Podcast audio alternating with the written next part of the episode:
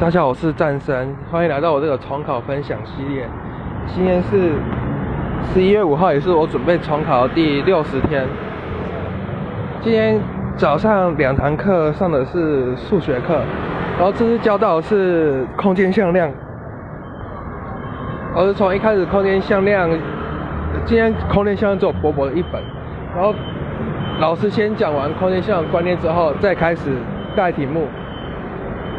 然后一开始两两题我就不太会，好像是说什么正，好像一个长方体吧，然后问一下 y 人线两两互相歪斜有几种方式，那我算出来都跟答案不一样。还有说什么如果正四面体的话，两两两歪斜两两歪斜的人线有几条？然后如果有一条平面。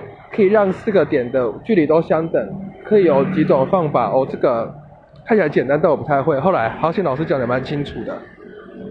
但下午两堂都是英文课，我这是英文课，就是听的算是蛮清楚的。我觉得学习是这样，原本我以前是英文是真的什么都不太会，所以在上课的时候听都不太懂。然后等有一点观念之后，后后面陆续听课才会听得懂，会吸收比较好。接下来晚上两堂课又是空间向量，然后今天老师一一天四堂课把所有空间向量全部都上完了，但留下来做一题，然后没有上没有上，然后就让我们下课。那我今天的分享就到此结束，谢谢各位。